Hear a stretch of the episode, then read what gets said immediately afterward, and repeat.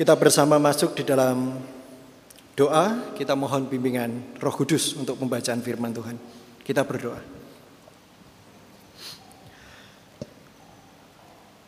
Sungguh kami menyadari ya Tuhan bahwa kami sebagai manusia butuh bimbingan dan butuh tuntunan. Baik kami yang berusia muda maupun tua, kami masih menyadari bahwa kami adalah manusia yang tidak sempurna. Dan cara terbaik bagi kami untuk kami bisa bertumbuh di dalam iman dan kualitas hidup adalah dengan cara merenungkan sabdamu.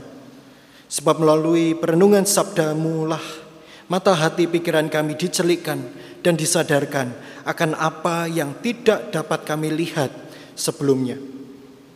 Dan biarlah ya Tuhan saat ini layakkanlah kami untuk mendengar suaramu. Kami mohon juga kiranya Engkau menguasai ruangan ini, terlebih ruangan hati kami masing-masing, supaya kami dimampukan untuk mendengar apa yang menjadi kehendakmu atas hidup kami. Berbicaralah kepada kami ya Tuhan, karena kami siap untuk mendengarnya. Amin. Bacaan kita pada hari ini diambil dari Injil menurut Markus pasalnya yang ke-13 ayatnya yang ke-24 sampai 37.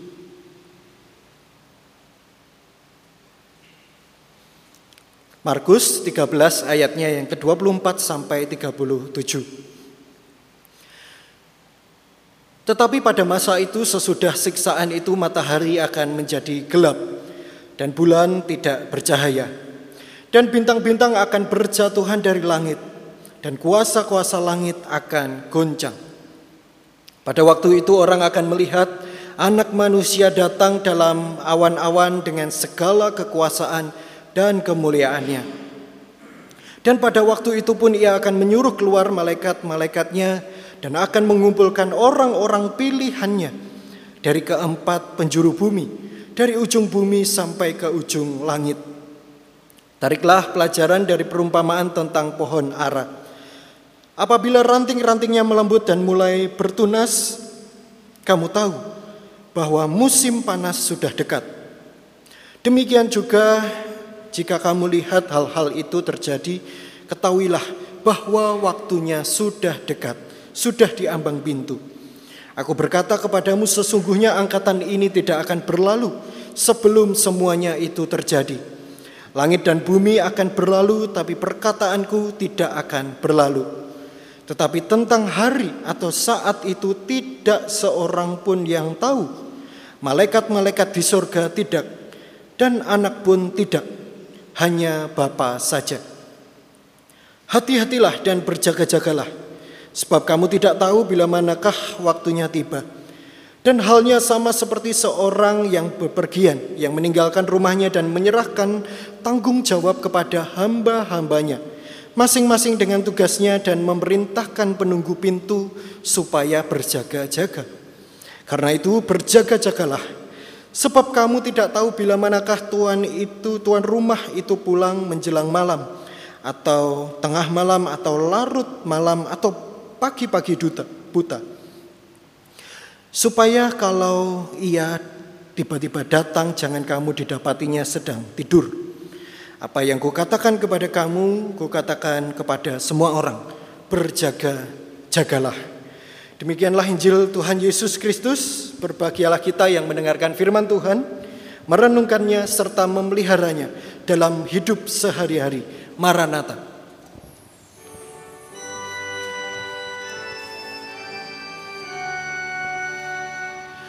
Maranatha, Maranatha.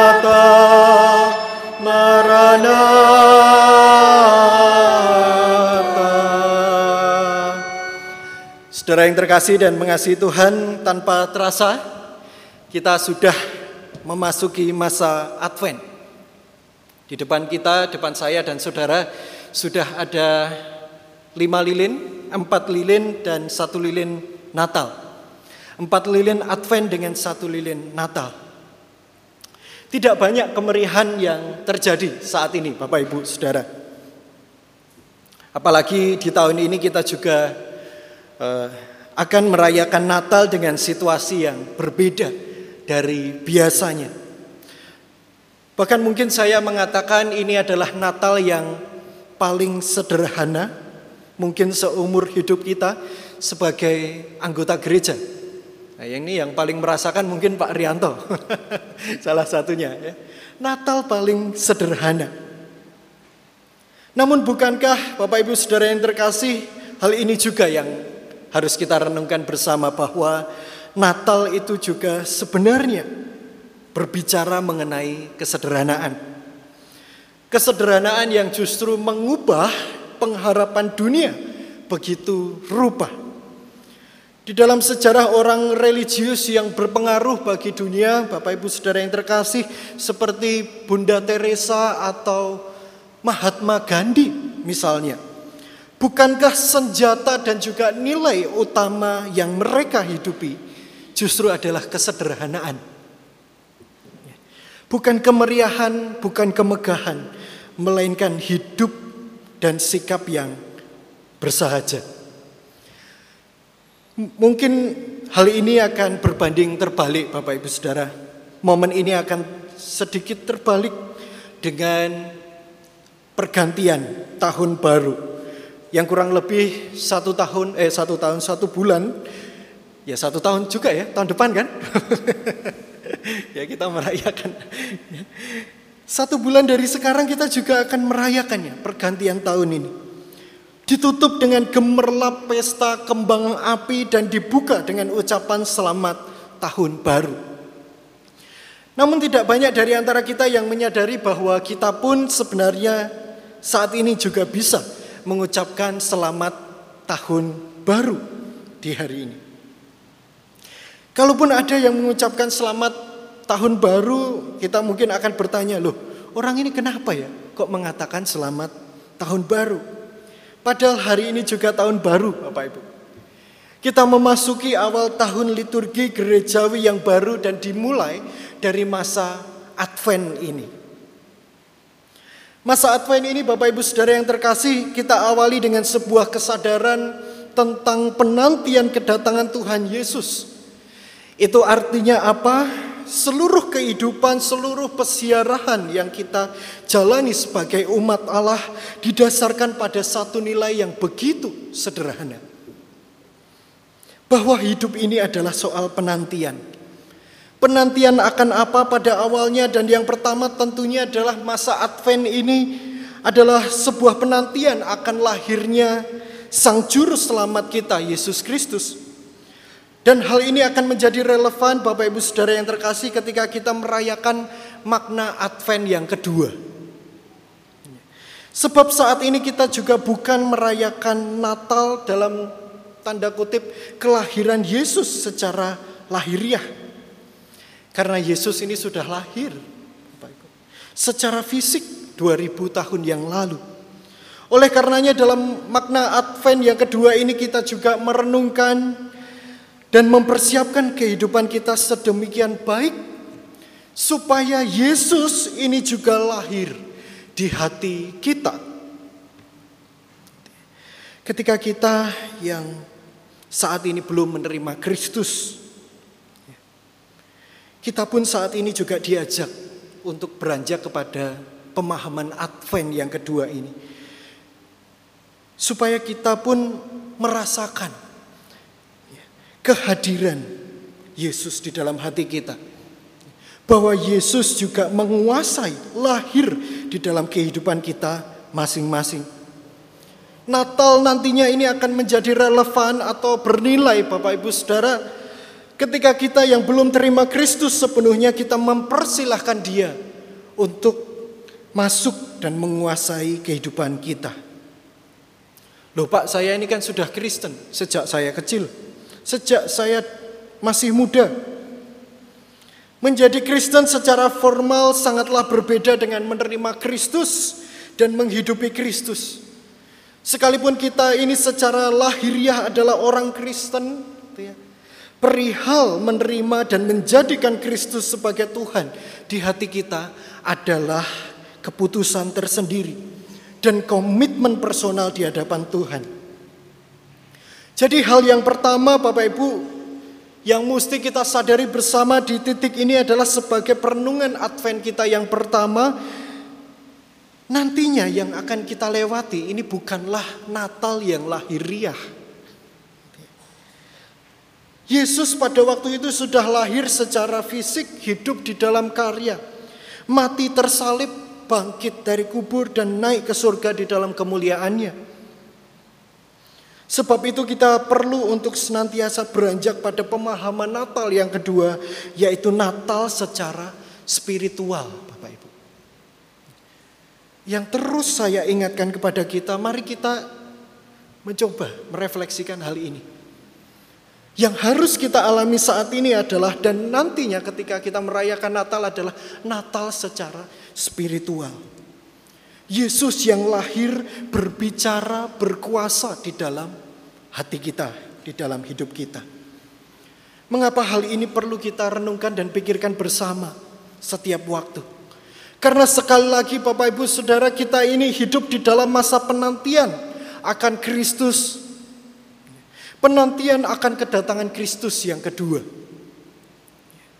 Saudaraku yang terkasih, kedatangan Kristus yang kedua ini jelas bukan dalam misi penyelamatan seperti yang kita lihat di dalam Alkitab kita Bapak Ibu. Pengakuan iman kita mengatakan, ya, salah satu kalimat dalam pengakuan iman rasuli kita, itu mengatakan dan dari sana ia akan datang untuk, untuk apa? Menghakimi orang yang hidup dan yang mati. Dia tidak akan tersalib lagi Bapak Ibu. Tidak akan menawarkan keselamatan itu. Sekali lagi dengan cara yang demikian. Tetapi ia datang kedua kalinya untuk apa? Untuk menghakimi. Baik kita yang saat ini masih hidup maupun kita yang nanti akan menghadap dia.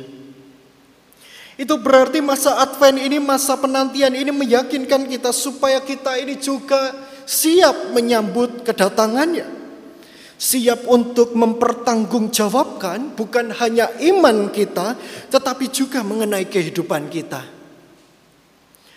Bagaimana tanggung jawab kita di tengah keluarga, peran kita di dalam relasi kita dengan saudara-saudara kita sesama dan dunia.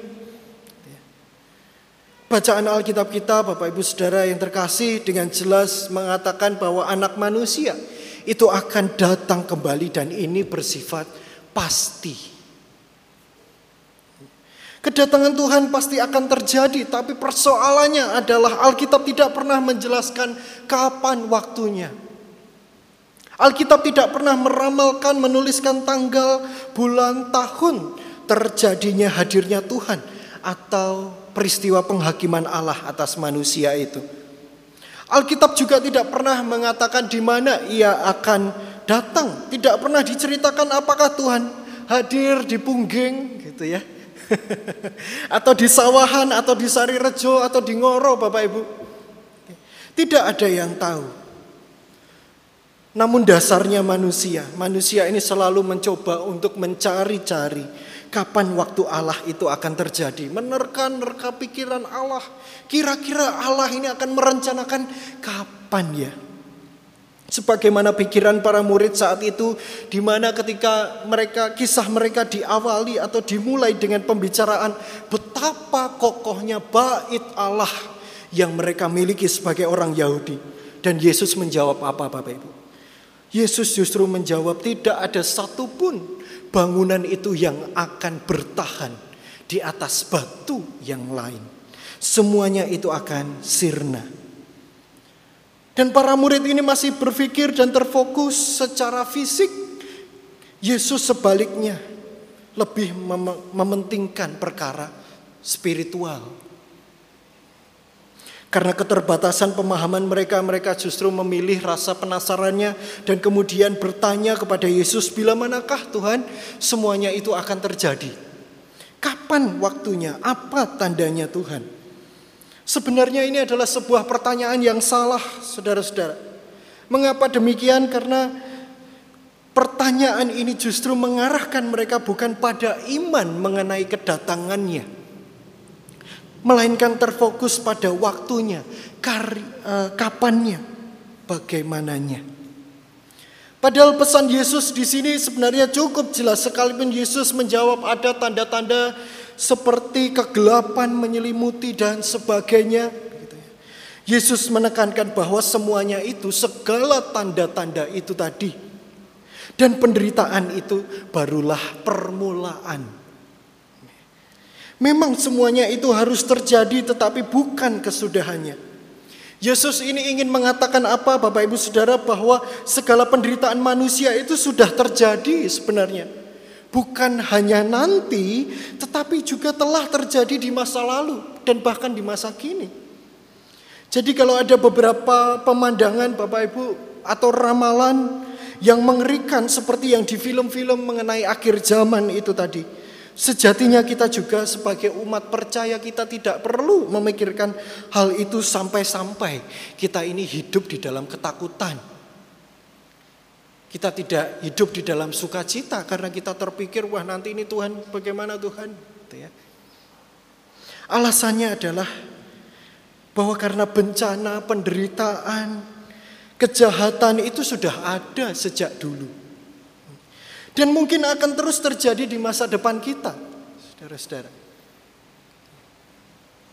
Dan alasan yang kedua adalah yang paling penting. Itu bukanlah bagian kita sebagai manusia.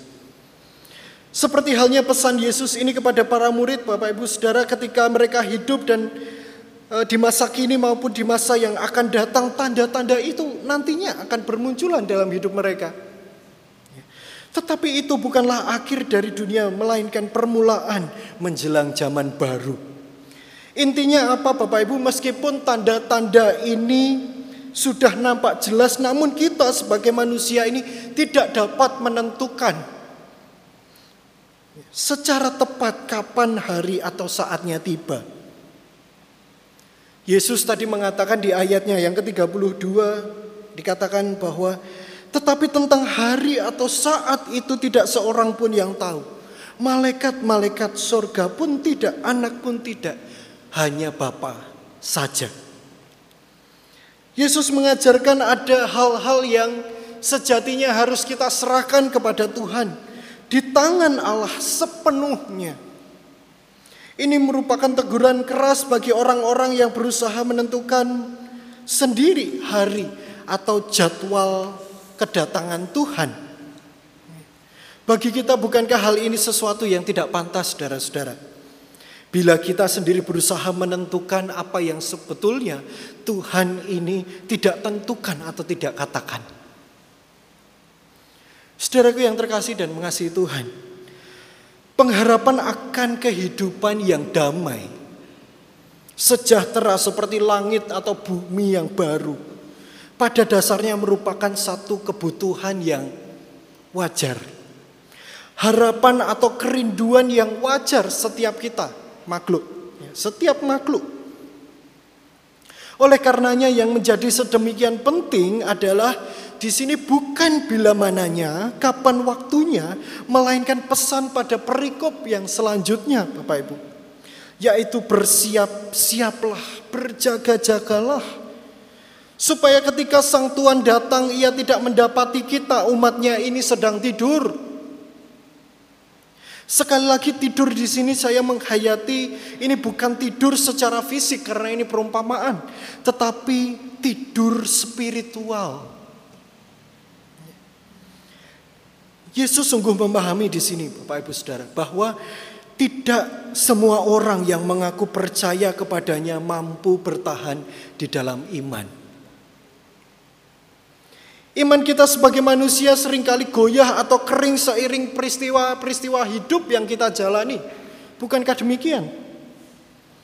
Yesus mengatakan di sini berjaga-jagalah itu berarti ini adalah sebuah persoalan yang serius bukan main-main Bapak Ibu. Lalu Yesus mengatakan tariklah pelajaran dari pohon arah. Apa yang Yesus ingin katakan sekalipun kedatangan Allah ini masih menjadi sebuah misteri, tidak ada yang tahu. Tetapi bagi seorang yang hidup di dalam Tuhan, bagi kita sekalian, saudara-saudara, kita diajak untuk hidup bijaksana. Bagi setiap orang yang hidup di dalam Tuhan, ia akan hidup bijaksana. Ia mengerti dalam tanda-tanda itu suatu saat masanya pasti akan tiba. Sangat disayangkan bila kita sudah menjadi orang Kristen sejak lama, sejak muda, sejak kecil, tapi akhirnya kita gagal di dalam kelalaian kita sebagai manusia. Tuhan menemukan kita justru bukan dalam rangka menyongsong kedatangannya, tetapi kita masih terlalu asyik mengurus keinginan kita masing-masing. Kita terhanyut dan terlena karena godaan dunia.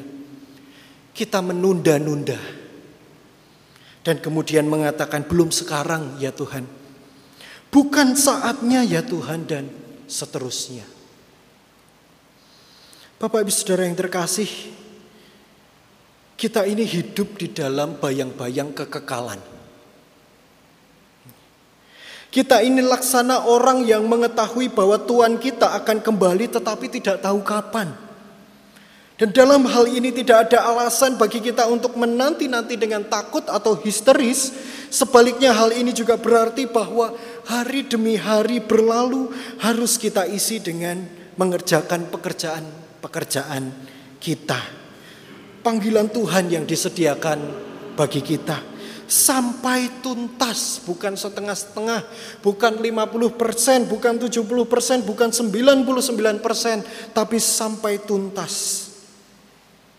Kita hidup sedemikian rupa, sehingga tidak menjadi soal kapan dia itu akan datang. Tujuannya jelas agar kita membuat hidup kita selayaknya di mata Tuhan. Dan agar setiap saat kita ini siap berhadapan dengan Allah. Bukankah demikian, Bapak Ibu Saudara? Orang yang bijaksana adalah orang yang tidak pernah lupa bahwa ia harus siap ketika panggilan itu datang. Kiranya Tuhan memberkati dan menolong kita dalam pesiarahan masa Advent ini. Amin.